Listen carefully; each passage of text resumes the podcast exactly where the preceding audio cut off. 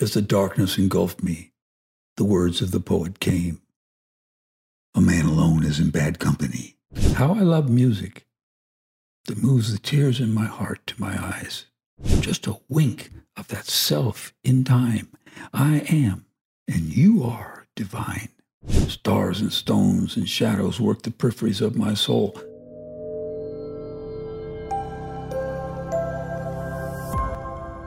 So I'd like to start by asking you this question. I was reading what you wrote in A Call to Unity. You said that growing up in the Catholic Church cannot answer your question. If God is our Father, we are all His children, and God loves us all equally. Why is one child born with no arms and another one whole? Why is one born with every advantage in life and another one with no hope? So I want to ask you have you found an answer to that question? Oh, yeah. And to me, it's just uh, embracing the continuity of life. And you could say, all right, let's accept reincarnation. But the death is just the dropping of the body. And so, what's the answer then? Why is one bar born with a disability uh, or every advantage? To say that's the karma the results of our thoughts and actions in the previous life or previous lives. We can't define it, but if we accept that there's a continuity to the spirit, that it goes on, it's not limited to the, this body, then everything begins to make sense. Then there's a justice and there's a payback and whatever. And it's all benign, you see, because to God it doesn't really matter. Uh, is he loves us regardless. Uh, God is love. And when I realized that, I, the question went away. And then I, all, I, all I wanted to do was learn how to live that uh, day to day. So it's as if you're, you developed a relationship with inequality and just accepting that inequality is a part of nature and contained within everything. Like the the way that the game is set up is not uh, you know fairness on the mind level. Like there can never be equality, right? And nature is not like that. It doesn't work like that, and that's okay because it's all a part of love, and it all continues to go on and on. Is that right? Well, inequality that implies a judgment, mm. and uh, in nature there is no judgment. You see, a dog with black spots, you don't think anything about it. It's still a cute dog. You know, a, it doesn't have to be purebred. It doesn't have to be anything. And to the dog, he doesn't even know. Uh, once in, at Yogaville East, probably at Yogaville West, first Yogaville, there was a guy that had a dog named Grok.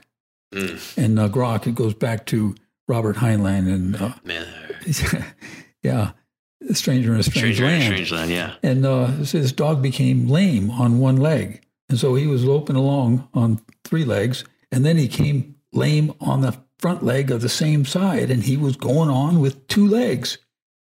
I'd never seen anything like that, you know, say, but uh, Gurudev said that about dogs. I really love this. He said, a dog never questions, why am I a dog?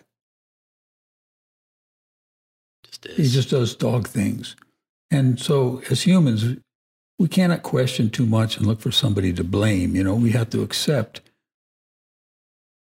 what we've been given and then work from there, understanding that, see, the main tenet of yoga is that you're not the body and you're not the mind. So, the more you identify with this, the more stuck you are. So, eventually, it all breaks down uh, in my view. And uh, so I don't identify that much myself like that. Is uh, having a relationship with death and maybe meditating on death, um, being comfortable with it, is that uh, a path towards liberation, or does that liberate us when we're when we're okay with it and we realize it can come anytime? Does that kind of free us to uh, opening up our, our lives and living them living them the way we want? Well, meditation on death is something that has been recommended say, by Master uh, Shivananda, and uh, he called this the whip. You know, that you, you whip yourself. You remember this, you say, death can come at any time. And uh, you have the great Ingmar Bergman film, The Seventh Seal, and you've got that dark visage of death. And, you know, it's like, lights down, you up and die, to quote Dave Matthews. You know, it can happen at any time. So remember, yeah, the golden present. Forget about death. You know, it's a transition, it's a door you go through, and we all have to go through it. We've been born, we're going to die, what comes goes. And uh, I just relax around it. You know, I don't expect it, I don't fear it, uh, I don't meditate on it. If anything, I want to meditate on that golden present. Mm. The golden present. yeah. This moment. It's it's enough. Is it something that can be practiced? The more that I remind myself to come back to the present, to be right here, does it get easier to do it? Oh yeah, absolutely. Because when you get to the point, and he may not be able to stay there all the time. I'm not able to stay there all the time, but sometimes I get the sense that things are flowing through me and that I'm not causing them to happen. And that's a wonderful place to be. I can't describe it more than that. Yeah, like I'm I'm not the one doing this. Some other force is the one kind of guiding me in my life, deciding what I'm going to say next, where I'm going to move, giving it up to a higher power, right? That that feels really good to me. Do you also do a practice like that? Yes. Yeah. Very much. Yeah. Uh, the other day you mentioned self transformation. How would you define like what does that mean to transform the self? It means letting go of the concept of I, me, mine, uh, and in that moment or in that process, other things are revealed. You find, say, people who are involved in art, I think that they approach it, people involved in music, where it's something creative, is that you have to have that creative spark. And that's when you get the sense of that flow. Uh, and you say things and realize them in the moment that you're saying them you get a new idea and it's a solution to a problem. And did you know that before? Maybe not. Maybe you had the skills, maybe it just came to you. But because I've been involved in construction all my life, I'm constantly presented with a puzzle, hmm. a problem to fix. And the wonderful thing about construction is that there's always there's a beginning and there's always an end. Is no matter how bad or how good the job was, ultimately you walk away from it. But you can always look back and see what you did, what accomplishment. A very important part of our human experience is having children in our lives because they're not stuck on that treadmill. And so then we come home and you, you can relate to your children in a childlike way, it reminds, it pulls out of you the same childlike uh, qualities. Gurudev was asked if you could pick anyone in the world, any historical figure, and spend an hour with them, who would it be? And he said, just put me in a room with a bunch of babies. Mm. Yeah, all the PhDs and whatever, you know, say rulers and this and that. You know, he he's seen all the big egos. And uh, he's just a room full of babies. They don't have the ego. That's right. They're just they're just being like to to be self conscious in the way that we see most adults behaving. Like that's not a possibility for them to be that that way. It's just this is the way I am, and I'm doing what feels right, and I'm going by my intuition. There's no other option. Yeah. You know, here at Yogaville, with COVID, it's been shut down for nearly two years. And we just started to open up again. And so the opportunity came for me to teach. And I hadn't taught in two years, even though I've been teaching since 1970. I was unsure. Can I, can I find it? Uh, and uh, at the end of the class, you know, I yeah, I got in, I found that groove again, you know, and I told the class, I say, I felt like I was on my, this was like a first date and I'm in love again. I wanted to ask you about that. Like, what do you, what do you love about teaching Hatha Yoga? Oh, well, gosh, it's the main thing about teaching Hatha Yoga is to understand that yoga is not about the body, it's about the being. So whether you can stand on your head for half an hour, it doesn't matter. It's how you enter in. And if you enter in with a sense of limitation, then you're stuck with that. But if you can open your your sense of being and make it vast, feel that your breath is coming from out there between the, the space between the stars or something like that. And uh, you can enter in at any time just by relaxing our natural tendency to identify as the body and mind. So I think there's a very important uh, key to relaxing that tendency to identify as the body and mind right there in the front part of the integral yoga class. That you center, you settle, you clear, and then you enter into your practice. And what do you begin first with? Salutation to the sun. You know, and that's about the light within. Uh, it's beautiful. I love teaching. Uh, and it continues to be new for me always. I don't get bored with it. I feel like there's a reverence there for the template. Oh, absolutely. Yeah. Gurudev said in later part of his life, I've given you everything that you need. So then it's up to you to use it. Yeah, it reminds me. It's something that uh, I tell myself sometimes is like, that I realized I already know everything that I need to know. But now's the hard part actually putting it into practice. Living by your beliefs.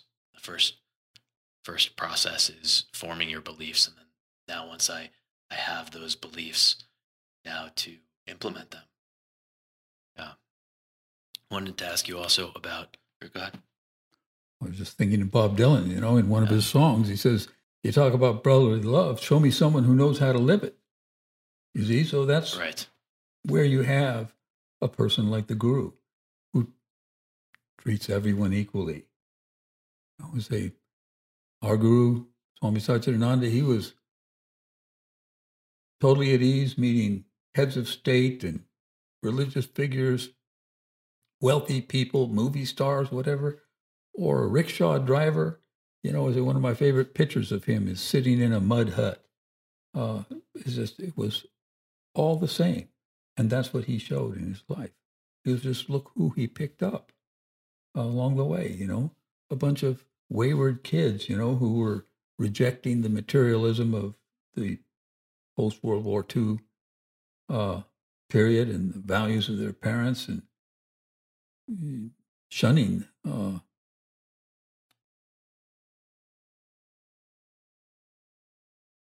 the pursuit of things. We wanted something more. And so that's how we got caught in his net. You know? But he wasn't even casting a net to get anybody. He had no purpose in that. He was just surrounded by people that wanted to see the light.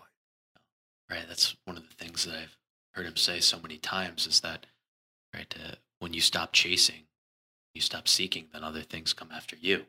Oh, yeah. He always gives the example of the shadow. You know, say if you're the sun is behind you and you're trying to catch your shadow, you'll never catch it. But if you turn around and face the light, then the shadow chases you. yeah.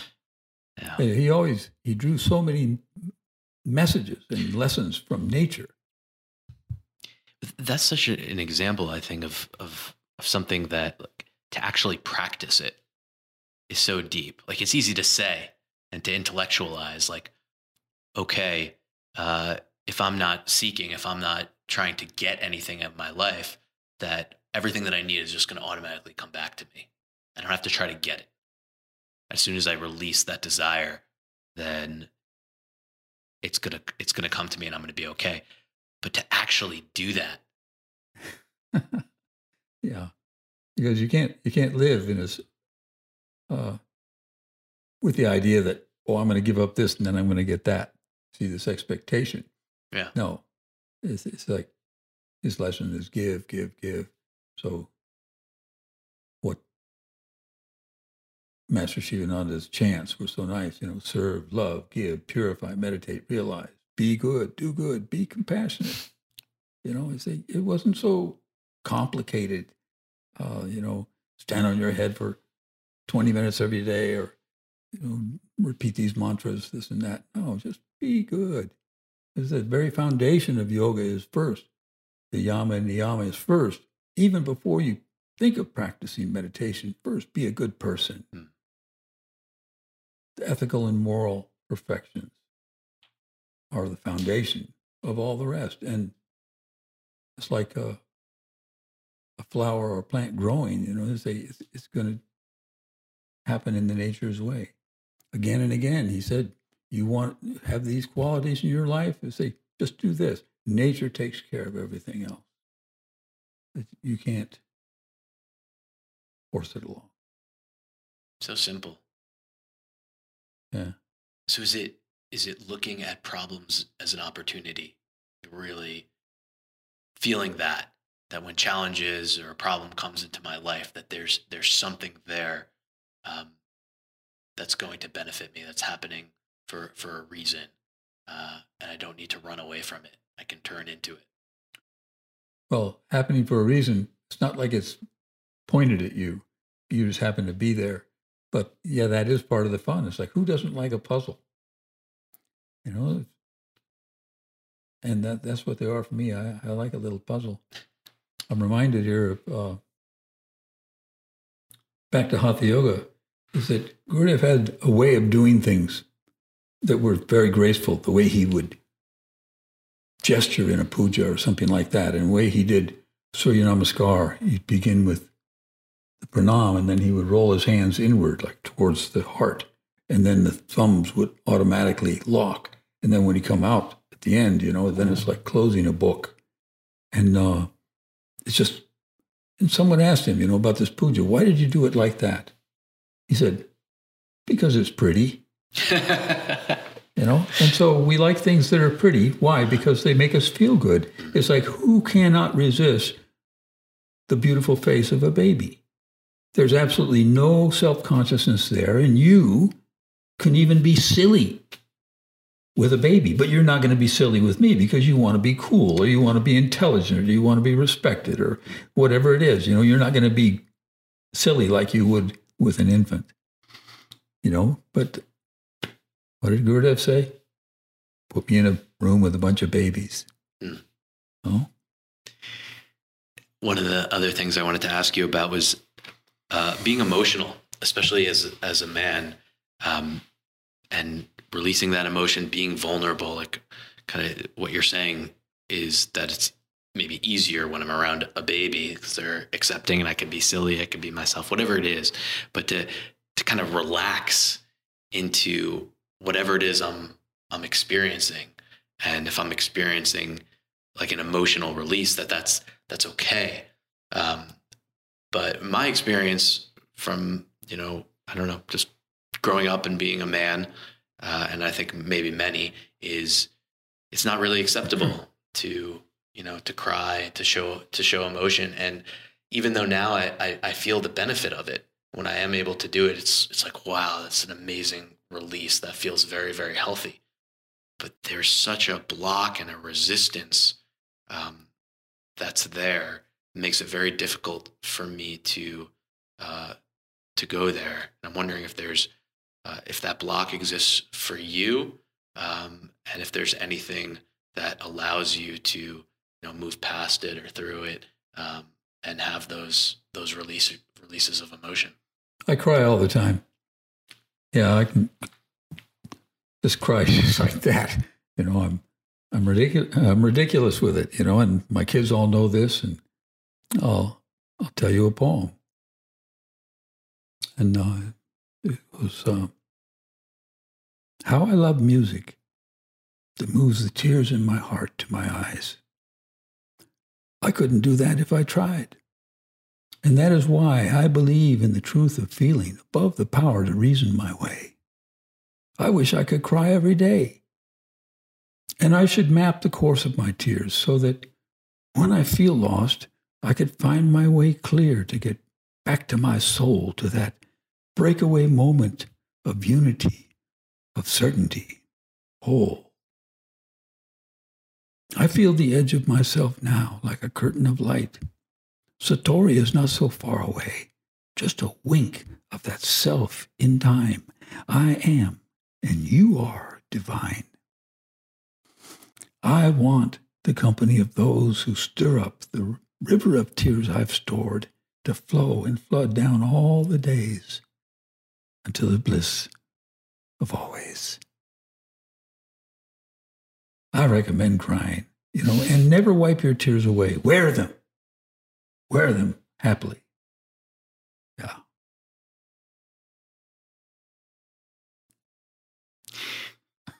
what I what I got from that tuning in is is the uh, the glory in feeling, just the experience of of just feeling, so powerful.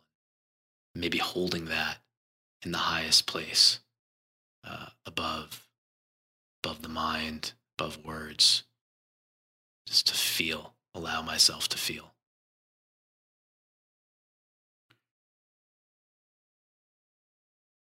years ago, I used to camp on the ridge below the Lotus Center, Lotus Conference Center. We called it the Brick House in those days. It's where we first, everyone lived. We had 22 people living there in the 80s uh, before we had anything else. And uh, we're almost to January now. It's like the world is turning and we go through this dark period and the light comes anyway. So I was camping on the ridge and first light comes before the dawn.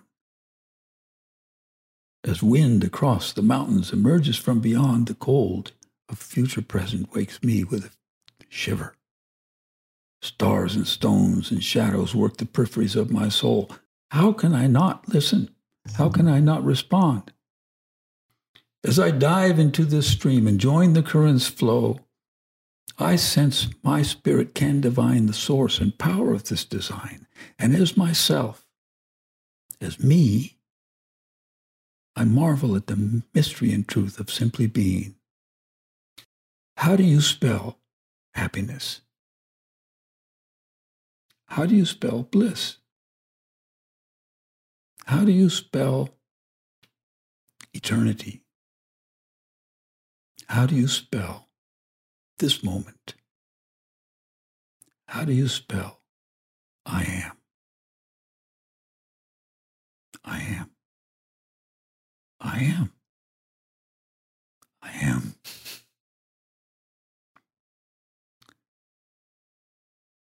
Nature brings those things to us, brings those lessons.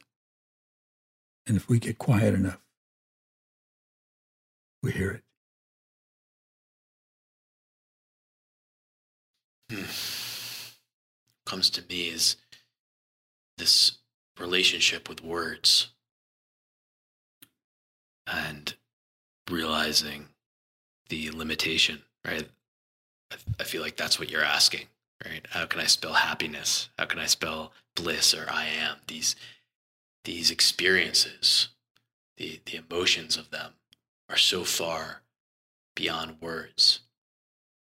What I find is that often we think that words can explain it all. But I've I've found a lot of benefit in, in, in a way putting words what I feel is in like in a more proper place. Like words are fine, they're helpful, we get to communicate with them, but not to think that they're everything or they can describe a feeling. They can't. Well, I hear what you're saying. Gurudev often spoke, probably a Tamil proverb, you know, that it's just said, just keep quiet. You know, was, yeah, all the waves in the mind. We can make a mountain out of a molehill, that's for sure. And we do it all the time. To fall in love with the silence. That that's been my experience. It's a love affair with mm-hmm. silence.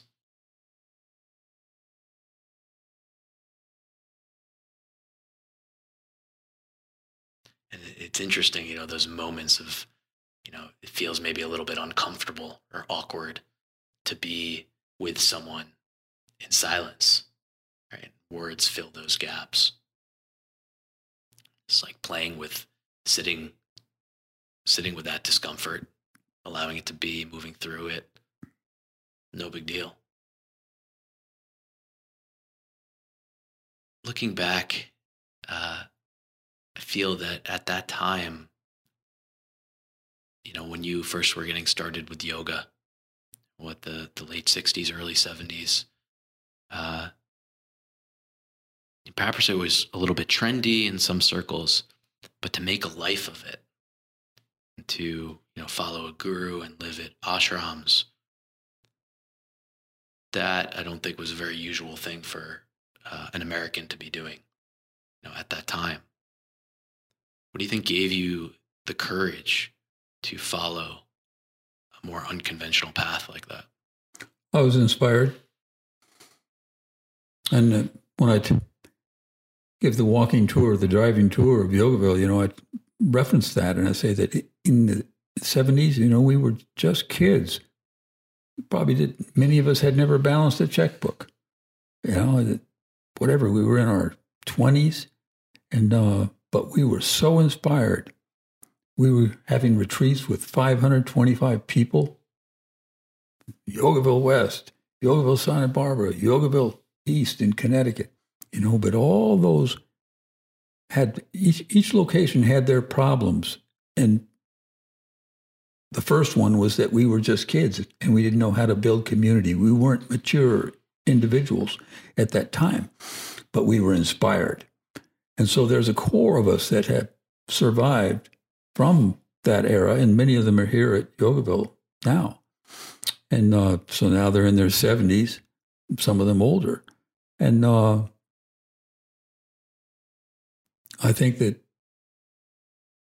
that inspiration, um, and how do I define that? It was like it's like to be part of something that is transcendent, that transcends the materialism of the world and the, the, the avarice and building community has just been uh, a lifelong thing for me. And maybe I didn't have to think about it that much. I I had a skill and it allowed me to be a functional part of building community. Uh, but that was all just a, a part of it. I don't know. But it's been a great adventure, you know, having been part of several of these experiments. And I call them experiments because until this time in Virginia. So when we were in Connecticut, that's where we really became a family.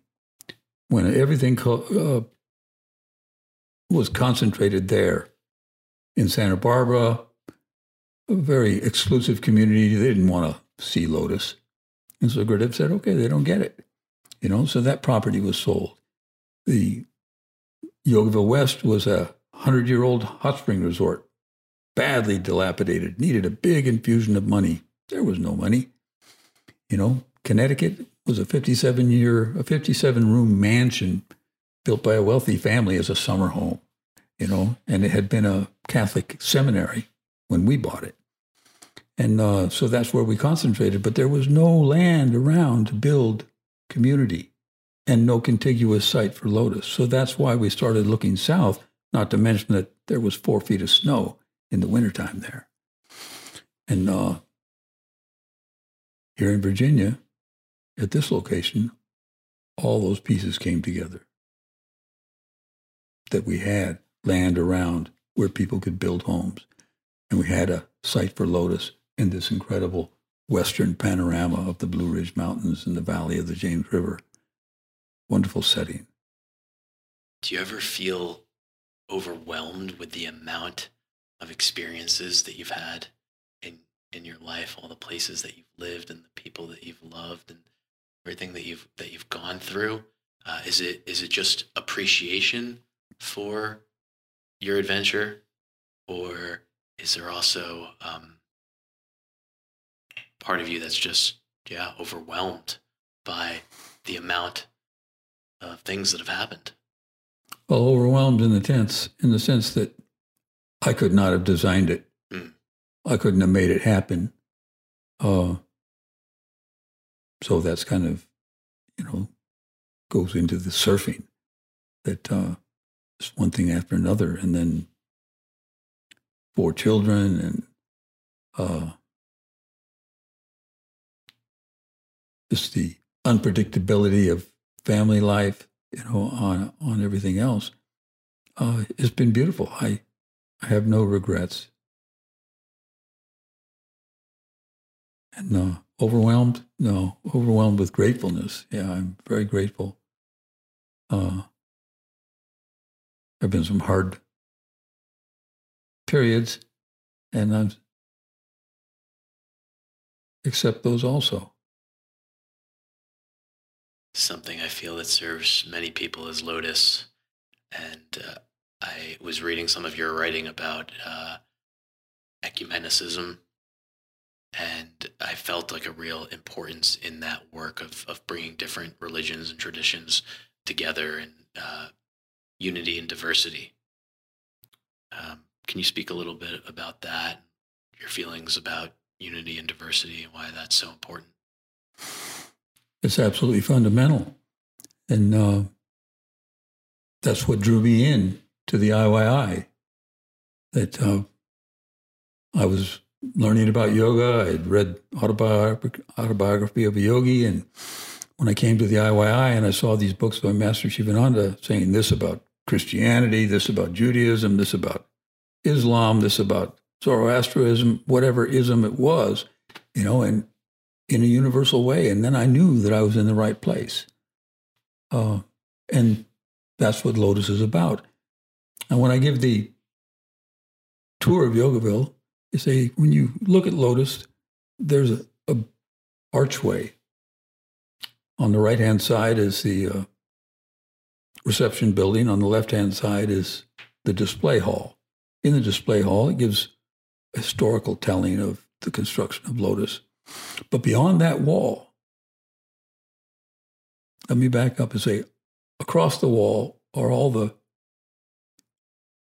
symbols of the major religions, plus the others that we don't know about, and the others that are whatever, you know, but they're all there. And so it's, in the plans, it was called the Venturi Wall. Now, a, a carburetor is an hourglass shape. So you have a funnel at the top, and the vacuum of the created by the cylinders draws in the air. So we could say the vacuum in our heart draws in our attention and it funnels in. And where it's the smallest diameter, that's when the fuel is injected in a carburetor. And then it expands as it ignites and gives power. And the, the engine runs and the vehicle is propelled. So, in the same way, we approach from all the various influences we've had, traditions and religions, whatever, we approach the truth. And you get down here, you know, and you approach the Venturi wall, that's when the light comes in. And then you go the other side and it's expanded. Your awareness is expanded. That's the symbology here. Now, at Lotus, beyond that wall, there is no representation of Swami Satchidananda except for on the upper level, level of the meditation hall, the imprint of his feet, his knees, his hands, and his forehead as he knelt in wet cement, bowing to the light. He always emphasized the light. Part of his teaching was, A, the guru, he's just a ladder. He's just a signpost. You see a signpost that says Charlottesville, 50 miles. You can bow to the signpost. You can garland it. You can burn some incense. You can say some prayers. But when are you going to get to Charlottesville? When you start to walk. You know, so don't worship the guru. Use him as a ladder. Use him as a signpost because it's all within. That's part of the beautiful symbology here of, of lotus is that once you go through the Venturi wall, then the light is in you full and ready to express. That's the spirit with which you should approach it. And beyond that, say, what? Guru, disciple, they're all the same. Have we done that a little bit?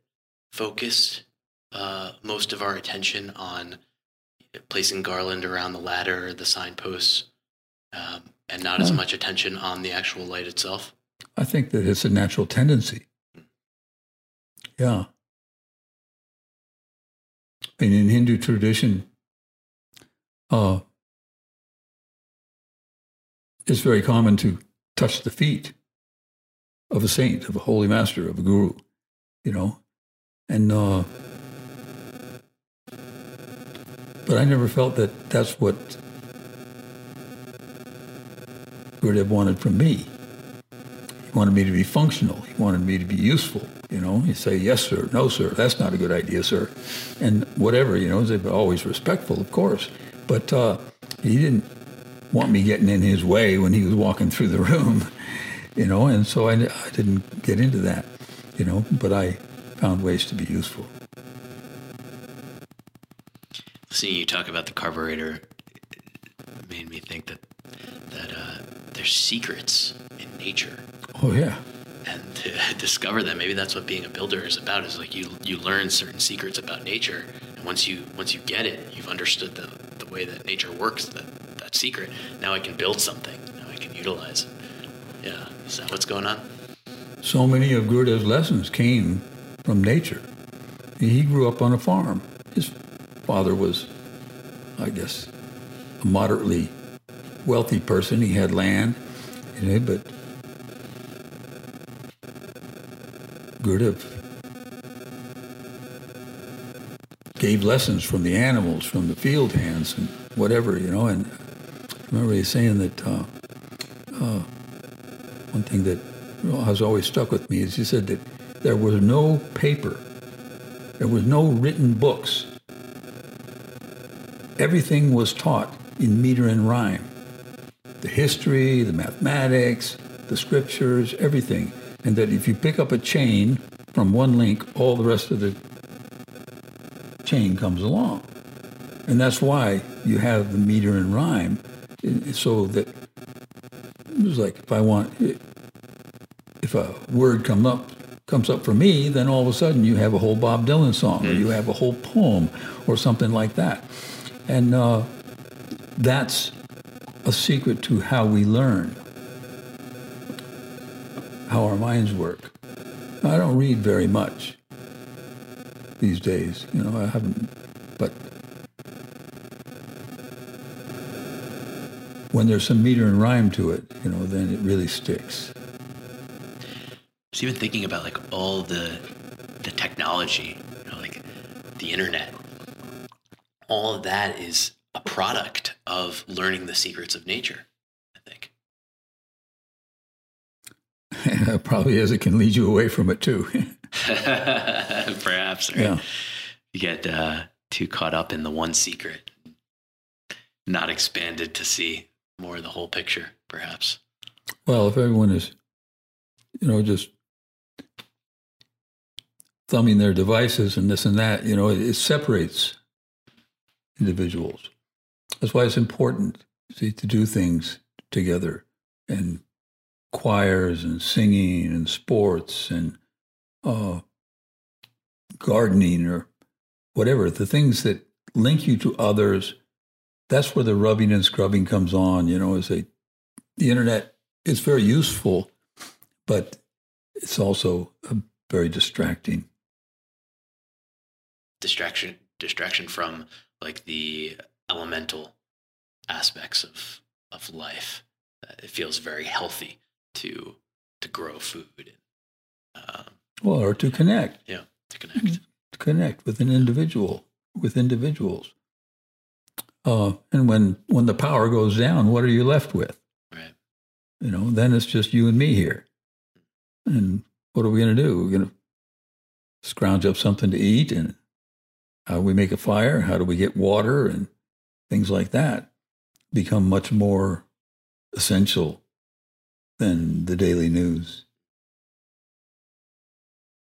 Did you always see early on the benefits of living in community uh, and how powerful that is to feel connected to you know larger family, a sangha? Oh, absolutely. And, and, and is that much a much more practical way of us uh, to be living as opposed to trying to do everything you know on our own in a little nuclear family to extend out and be a part of something larger?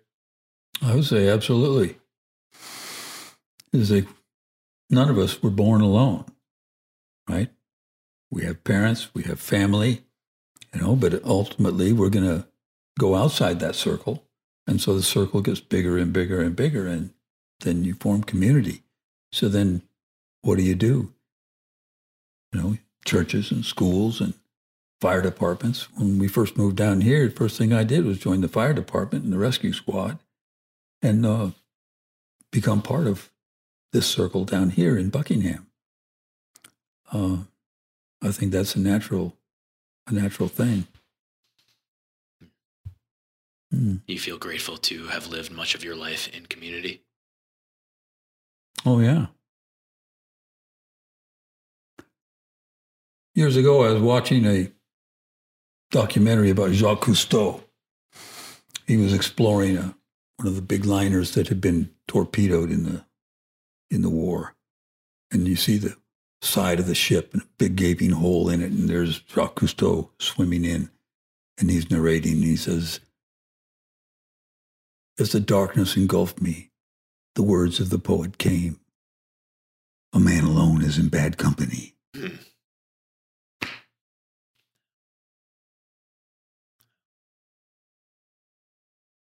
I believe that. It's a Gurudev gave the uh, you know the example. He says, "Oh, uh, there was a great yogi living in a cave somewhere, and people found out about him, and they approached him and said, you know, Swamiji, you know, what have you learned? You know, he says, I've conquered anger. You know, really? You conquered anger? Yes, I never get angry. And uh, no, really, never. You never get angry. Look, I told you I never get angry. You know, and so no, it's a. It's not the setup. Serve, love, give, purify, meditate, realize. Be good, do good, be kind, be compassionate. Teachings of Master Shivananda are just amazing. So simple. And Gurudev was already a very accomplished yogi when he met Master Shivananda. But Master Shivananda's teaching was so simple and so sublime, and his view outward was with such equality. Yet he was totally joyful and playful, like a child. Uh, my late wife and I were traveling in India, and we went to Rishikesh, and we went to Ananda Kutir, the abode of Master Shivananda, and they had a room about this size, say 20 by 40, something like that, and had a kirtan. Kirtan was in Hindi. We couldn't follow. And so the next day, I asked the Swami in charge if I could lead a chant. And he said, Yeah, I'll call on you. So he called on me, and I led the Shivananda English chants uh, in, say, the 18 ities. Uh, uh, serenity, regularity, absence of vanity, sincerity, simplicity, veracity, equanimity, fixity, non irritability, adaptability, humility, tenacity, integrity, nobility, magnanimity, honesty, generosity, purity, Practice daily these 18 ities. You will soon attain immortality.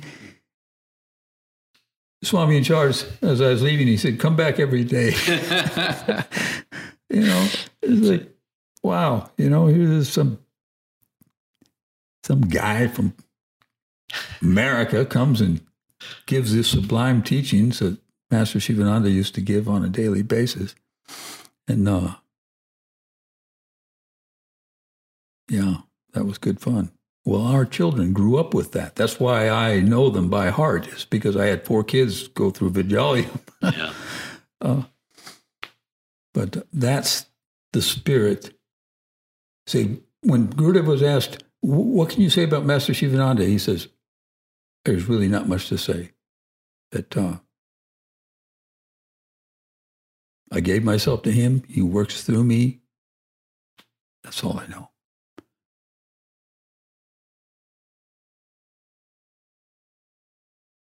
Thanks so much for taking the time to do this. It's a blessing for me. Would you be up for leading us in a in a chant to close us out? Sure. Now, uh, hmm. right to honor my my late wife Vidya, she was very much into the mother, and when Navaratri comes around, you know, say uh,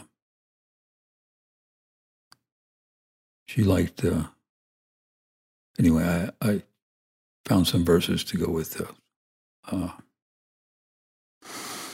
Durga Lakshmi Saraswati Amaterasu Kuan Mary Durga Lakshmi Saraswati Amaterasu Kuan Mary.